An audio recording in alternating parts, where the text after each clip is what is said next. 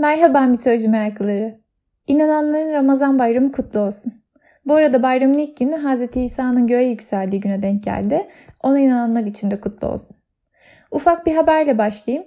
Bir podcast ajansı olan B P T Podcast ile anlaştık. Destekleri sayesinde ben de daha az yorulacağım için kayıt yapmaya daha az üşenirim diye umuyoruz. Bu arada Anchor'dan dinleyenler için Haziran'da yayın hakları B P T Podcast'e devrolacak. O yüzden onların hesabından dinlemeye devam edersiniz. İlgili linkleri de Instagram'da paylaşırız zaten ya da burada bölümün altına ekleriz. Bu arada ben dijitalden çok anlamadığım için sağ olsun arkadaşlarla beraber takipçi sayılarına bakalım dedik. Sadece Spotify'da yetmiş bin kişi dinliyormuş, kırk bin küsur de takipçi varmış. Arkadaşlar neredesiniz ya? Biz Instagram'da yaklaşık beş bin kişi bölümlerden sonra olayları kafamızda görselleştirmenin peşindeyiz yani haberiniz olsun. Siz burada sadece dinleyerek hiç görmeden hatırlayabiliyor musunuz olayları?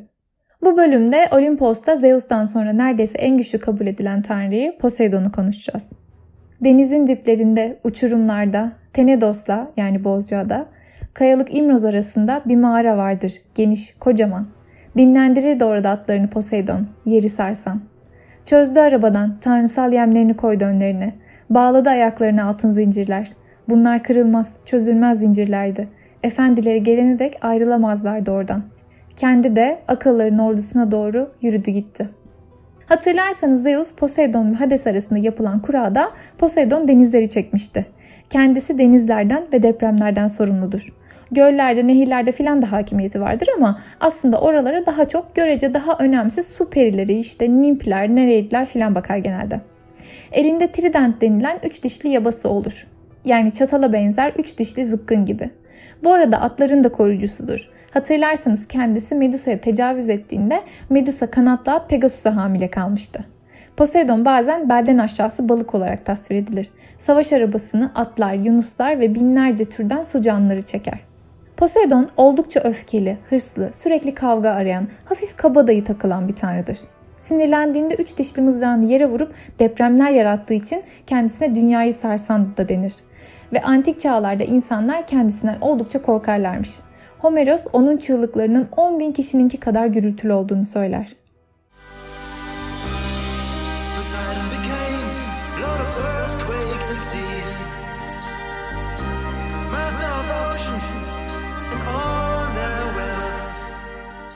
Poseidon mızrağını kullanarak dalgalar, fırtınalar oluşturur. Dalgaları dilediği yüksekliğe ulaştırır. Deniz canavarlarını çağırır. Dahası toprak kayması, tsunami ya da kuraklık gibi felaketlere yol açabilir.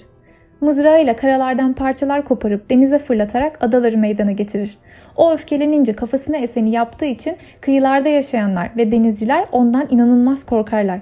Çünkü kendisi biraz değişken karakterli ve asi bir tip olduğu için Zeus bile bazen ona söz geçiremez.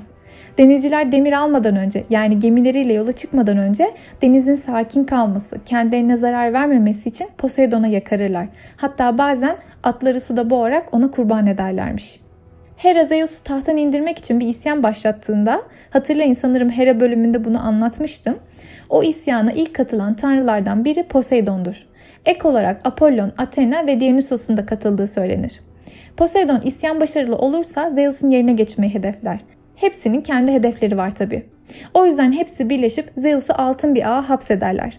Ama su tanrıçası Thetis bu olaydan sonra Olimpos'ta işlerin çok fena karışacağını öngörüp yüz ellilerden Briareus'tan yardım ister. Briareus Zeus'u kurtardıktan sonra Zeus kendisine ihanet edenleri cezalandırır. Hera'yı ayaklarına örsler bağlayıp Olimpos'tan aşağı sarkıtır. Poseidon ve Apollon'u da ceza olarak Truva kralı Laomedon'a hizmet etmeye yollar. Kral Laomedon, Apollon'dan İda Dağı'nda yani bugünkü adıyla Kaz Dağları sürüsüne çobanlık yapmasını, Poseidon'dan ise çıplak elleriyle Truva şehrinin etrafına duvar örmesini ister. Bunların karşılığında onlara bir ücret ödeyeceğini söyler. Apollo sürülerle ilgilenir, Poseidon kentin etrafına çok sağlam, kalın bir duvar örer ama kral onlara sözünü verdiği ödemeyi yapmaz. Apollo intikamını kentte bir salgın çıkmasına neden olarak alır. Poseidon da kentin üzerine sel ve yani tsunami ve kente korku salacak bir deniz canavarı gönderir. Truva Savaşı'nda da Truvalılara karşı Yunanlara destek olur. Bu arada kendisine ihanet ettiği için Zeus'un cezalandırdıklarının arasında Dionysos da var demiştik. Ee, Zeus Dionysos'a yüz yıl şarap içmeme cezası verir ama kısa bir süre sonra Dionysos'un nasıl üzüldüğünü görünce kıyamaz, affeder. Yalnız olaya bakar mısınız? Hera ayağına ağırlık asılıp aşağı sarkıtılıyor. Diğerleri bayağı işçilik yapıyor filan. Kimse ses çıkarmıyor. Dionysos şarabını içemiyor diye yakınıyor ve affediliyor. Poseidon'un Athena ile Atina kentinin himayesi üzerine yarışması da oldukça ünlüdür. Biliyorsunuz genelde kentlerin belli koruyucu tanrıları oluyor. İnsanlar onları koruyan tanrılara tapıyorlar. Böylece kendisine tapılan tanrı da daha da güçleniyor. O yüzden bir kentin koruyucu tanrısı olmak önemli. Ama Poseidon'un Athena'ya bu olaydan çok daha önceden gıcığı vardır. Athena, Zeus'un kafasından doğmuş bir tanrıça olarak çok zekidir, bilgelik tanrıçasıdır. Poseidon ise güçlü ancak tanrıların en az zeki olanlarından, genelde işlerini kaba kuvvetle, işte şiddetle çözen bir tanrıdır. O yüzden Poseidon içten içe Athena'nın zekasıyla övülmesine gıcık olmaktadır. Bir de Athena'nın yaptıkları kendi alanına girince iyice çıldırır. Mesela Poseidon denizlere hükmettiği için denizlerde, okyanuslarda filan kendi yaratıkları dışında yani su canlıları dışında kimseyi istemez. Ama Athena insanlara gemi yapmayı öğretince insanlar kafalarına göre Poseidon'un krallığında cirit atmaya başlar. Poseidon atı çok vahşi ve güzel bir yaratık olarak dalgaların tepesinden yaratır ama Athena insanlara ata gem vurmayı ve onu evcilleştirmeyi öğretir. İnsanların Poseidon'u yarattığı bir canlıyı kendilerine hizmet etsin diye kullanmaları Poseidon'u çok kızdırır. Yani bu iki tanrı arasında zaten hep bir gerilim vardır. En son ikisi de Atina'nın koruyucusu olmak isteyince olaylar iyice kızışır. Zeus ikisinin de Atina halkına bir hediye sunmasını, halk kimi seçerse onun Atina'nın koruyucusu olacağını söyler. Poseidon yabasını bir kayaya vurur ve halka suyu tuzlu bir göl armağan eder. Athena ise yeryüzünden bir zeytin fidanı çıkarır ve şöyle der. Size öyle bir bitki hediye edeceğim ki büyüyüp ağaç olduğunda sıcak günlerde gölgesine dinleneceksiniz. Bir ektiğinizde yüzyıllarca dayanacak. Lezzetli yemişlerini yiyecek, yağını çıkartıp kullanacaksınız. Onun her derde deva yağını Afrodit güzelleşmek için yüzüne sürer. Atina halkı zeytin ağacından o kadar etkilenir ki Poseidon'un hediye ettiği tuzlu göle bakmazlar bile. Bir söylenceye göre kendisini seçmedikleri için Atinalılara çok kızan Poseidon, Atik Ovası'na korkunç bir sel yani tsunami gönderip her şeyi talan eder. Başka bir söylenceye göre ise o bile zeytin ağacının karşısında yenilgiyi kabul eder, bunun üzerine Athena ağaçtan bir dal koparıp Poseidon'a verir ve aralarındaki buzlar erir. Zeytin ağacının barışı simgelemesinin de buraya dayandığı söylenir. Ama yenilen pehlivan güreşe doymaz. Poseidon severler kusura bakmasın. Poseidon'da kas gücü var ama o hep düşünmeden hareket eder. Başka kentleri için de başka tanrılarla tartışmaya tutuşur. Argos için Hera ile savaşır, kenti ona kaptırır. Delphi'yi ister, Apollon'a kaptırır. Troizina'yı yine ezeli rakibi yeğeni Athena'ya kaybeder. Aegina için Zeus'a kafa tutar ama tabii ki gücü yetmez. Farkındaysanız kendisi denizlerin hakimi, e dünyanın üçte ikisi de suyla çevrili, dolayısıyla kocaman bir hakimiyet alanı var. Ama yine de ufacık bir kara parçasına sahip olabilmek için diğer tanrılarla savaşır, olay çıkarır. Çünkü kendisi adına yapılan tapınaklar bile karadadır, denizde yapılamaz. O yüzden Poseidon denizlerle yetinemez aslında. Sürekli hırsından oraya buraya saldırır ama çok fazla yenilgi alır. Yine de Poseidon'u kendi koruyucuları olarak seçen kentler de vardır. Korint, Helike, Aegea bunlardandır. Batı Anadolu merkezde olduğu bilinen on iki kentin bir araya gelerek oluşturduğu İyon Birliği de Poseidon'a inanır ve kentlerin temsilcileri her yıl bir gün bir Poseidon tapınağında bir araya gelip onun için ayin düzenlerlermiş.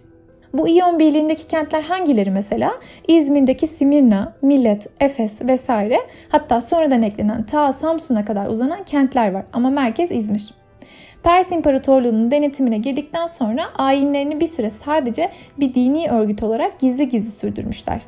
Aydın'da Panionion adı verilen bir alanda da Poseidon'a adanmış bir İyon tapınağı bulunmaktadır. Bir gün Poseidon mızrağını yere o kadar güçlü saplar ki yeryüzü boydan boya yarılır ve Hades'in hükmettiği ölüler diyarı yeryüzüne çıkar. Hades çok sinirlenir, intikam almak için binlerce kişilik ölüler ordusuyla Atlantis denizini kurutur. Bu arada Atlantis ile ilgili çok fazla söylence var, duymuşsunuzdur. Atlantik Okyanusu'nun ortasında eski Asya ve Libya'dan dahi büyük bir ada olarak anlatılır. Kimileri Atlantis'in tarih öncesinde günümüzden çok daha gelişmiş bir uygarlık olan Mu'nun bir kolonisi olduğunu söyler. Bazı söylencelere göre Poseidon'un çocuklarından biri olan Atlas'ın, Titan olan Atlas değil bu karıştırmayın, hüküm sürdüğü bir adadır. Bir gün aniden şiddetli depremler ve seller, daha doğrusu tsunamiler meydana gelir ve ada tüm savaşçılarıyla beraber tamamen sular altında kalır. Bu Atlantis hikayesi Tibet'ten İskenderiye'ye, Avrupa'ya kadar birçok kültürde yer alıyor. Platon'un anlatımlarına baktığınızda ise ulusların kibrini anlatmak için kullandığı kurmaca bir ada olduğunu görürsünüz. Poseidon'un Polipemius adında e, Kiklop yani tek gözlü bir dev oğlu da var. Odysseus Truva Savaşı'ndan krallığı İthaka'ya dönerken yolda onunla karşılaşır. Bazı olaylar yaşar ve bir şekilde onun gözünü kör eder. Detayını Odysseus bölümünde anlatırım. Neyse, oğlunun gözünün kör edilmesine çok öfkelenen Poseidon, Odysseus'a fırtınalar gönderir ve yolda çok fazla badireler atlatmasına, çok fazla adam kaybetmesine sebep olur. Poseidon'un Amphitri adında bir eşi var. Kendisi bir Nereid yani süper isim. Poseidon bir gün yalnızlık canına tak ettiğinde denizde fırtınalar koparır. Dalgalar öyle yükselir ki deniz ve gök birleşir adeta. Sonra dolaşırken Amphitri ile karşılaşır. Onunla evlenmek ister. Amphitri de deniz kökenli. Bazı kaynaklar onun Gaia'nın ilk çocuklarından Nereus ve Doris'in, bazı kaynaklarsa Titan Okeanos ve Thetis'in kızı olduğunu söylerler. Her neyse, yani isimleri geçin, önemli olan Amphitri de deniz kökenli. Dahası onun ataları Poseidon'dan çok daha önce denizlerde, okyanuslarda hüküm süren Titanlar. O yüzden Amphitri Poseidon'dan etkilenmez, onu reddeder. Ama tabii Poseidon reddedilmeyi kabul etmez. Amfitri okyanusun derinliklerine kaçtıkça her seferinde bir grup Yunus onu tutup Poseidon'a geri getirirler. Yunusların elçisi Delfino, Amfitri'ye eğer Poseidon'la evlenirse onun gücünün dengeleneceğini, bu sayede su dünyasına huzur geleceğini, artık denizcilerin daha güvende olacağını söyleyince Amfitri çok duygulanır ve Poseidon'la evlenmeye ikna olur. Üç çocukları olur. Bunlardan biri Triton. Triton, belden aşağısı balık olan daha alt seviye bir tanrıdır. Babasının haberciliğini yapar ama başka güçleri de var tabii. Mesela deniz salyangozu kabuğunu öttürerek dalgaları yatıştırabilir. Bunların görsellerini size Instagram'da paylaşırım, kafanızda daha da oturtursunuz. E, Triton isterse bunun tam tersi korkunç bir melodiyle de öttürebilir. Bu melodi o kadar korkunçtur ki mesela devlerle tanrılar arasındaki Gigantomaki Savaşı'nda bu sayede e, devler dehşet bir canavarın geldiğini sanıp kaçışmışlardır. Medea'nın kocası İason kendilerine argonotlar denen adamlarıyla denize açılmıştı, hatırlarsanız. Bu yolda bir ara yolunu kaybedip gemileri karaya oturan argonotlara Triton bir ölümlü kılığına girip yardım eder. Önce onları dener. Argonotlar onu konukseverlikle karşılayınca onlara dönüş yolunu gösterir. Hatta gemilerini itip denize ulaştırır. Triton, Öfemüs adındaki bir argonota da bir avuç toprak verir. Öfemüs, Girit adasını geçtikten bir süre sonra bu toprağı denize fırlatır ve toprağın denize düştüğü yerde cennetten bir parça gibi Kaliste, yani bugünkü adıyla Santorini adası oluşur. Ama Triton'la ilgili tüm hikayeler böyle tatlış değil. O da diğer tanrılar gibi canı isteyince yardımsever oluyor, canı isteyince acımasız oluyor. Mesela bir gün Dionysos şenlikleri öncesi ayine hazırlanmak için denizde yıkanan kadınları görür ve onları taciz eder. Kadınlar Dionysos'u yakarınca Dionysos gelir ve iki tanrı dövüşür, Triton yenik düşer. Triton hırsızlık da yapar, sürüleri çalar, gemilere saldırır. Bir hikayeye göre ondan bıkan halk ortaya bir kase şarap bırakır. Triton bu şarabı bulup kafaya diker ve sızar. O uyurken Dionysos gelip bir baltayla kafasını keser. Bu arada Poseidon'un da Zeus gibi gönül ilişkileri oldukça fazladır. Mesela Troya kralının kızı Aethra ile de beraber olur. Ama Aethra aynı gece Atina'yı yöneten Ageus'la da beraber olmuştur. Hep erkekler çapkınlık yapacak değil ya. Aethra Tezeus'a hamile kalır ama çocuğun kimden olduğu belirsizdir. Genel olarak Tezeus Poseidon'un çocuğu olarak kabul edilir ama Ageus onun kendi oğlu olduğunu iddia eder, o büyütür. Ama hatırlarsanız Tezeus Minotor'u öldürüp gelirken unuttum numaralarıyla Ageus'un ölümüne sebep olmuştu. Poseidon Demeter'e de sahip olmak ister. Demeter ondan kaçmak için bir kısrak yani dişi at kılığına girer. Yani Demeter... Adam atların yaratıcısı. Gerçekten aklına bir tek bu fikir mi geldi Allah sen? Poseidon durur mu? O da bir aygıra yani erkek ata dönüşür. Poseidon Demeter'le çiftleşir ve bu ilişkiden orman perisi Desponia ve Pegasus'tan bile daha hızlı olan vahşi, ölümsüz, konuşabilen at Arion dünyaya gelir. Poseidon'un Theofane adında genç ve güzel bir kadınla da bir birliktelik hikayesi var. Poseidon Theophane'yi diğer taleplerinden kıskandığı için onu bir adaya kaçırır. Theophane dahil adadaki herkesi koyuna dönüştürür, kendisi de bir koça dönüşüp bekler. Rakipleri adaya ulaştığındaysa koyunları kurda dönüştürür ve onları öldürtür. Theophane koyun, Poseidon koç halindeyken çiftleşirler ve altın tüylü, konuşabilen, uçabilen bir koç dünyaya gelir. Hatırlarsanız İason'un Medea sayesinde çaldığı bir altın post vardı. E, bu postun bu koça ait olduğu söyleniyor çeşitli hikayelerde. İşte böyle farkındaysanız bölümler ilerledikçe hikayeler birbiriyle bayağı birleşmeye başladı. Poseidon'un başka bir ilişkisi de İfimedia ile. İfimedia mutsuz bir evlilik yaşamaktadır ve Poseidon'a aşıktır. Azra Erhat şöyle anlatır. Aleus'un karısı İfimedia tanrı Poseidon'a aşıkmış. Her gün deniz kıyısına gider, eliyle su alıp göğsüne dökermiş. Sonunda tanrı birleşmiş onunla. İki oğulları olmuş. Otos ile Efialtes. Ölümlü babaları Aloes olduğu için Aloes oğulları deniyor bunlara. Değmiş her ikisi de. Her yıl bir karış enine, bir kulaç da boyuna giderlermiş. Öyle ki dokuz yaşına vardıkları zaman tanrılara savaş açmaya karar vermişler. Bunun için de Ossa Dağı'nı Olimpos'un üstüne bindirip tepesine de Pelion Dağı'nı oturtarak göğe tırmanacaklarını, denizleri topraklarla örtüp kurutacaklarını, denizle karanın yerini değiştireceklerini bildirmişler. Üstelik de aşık oldukları Hera ile Artemis'i kaçırmayı tasarlamışlar. Neyse bu hikayeyi burada bırakalım. Poseidon'un daha saymakla bitmeyecek kadar gönül ilişkisi var. Umut Sarıkaya'nın Poseidon adlı bir karikatür serisi var. Karikatür ve mitoloji sevginizi aynı anda besleyebilirsiniz. Kapatırken Patreon destekçilerimi anmadan geçmeyeyim. Kadircan Daş'tan, Mehmet Oğuzhan Çetin ve Berk Cebeci'ye çok teşekkürler.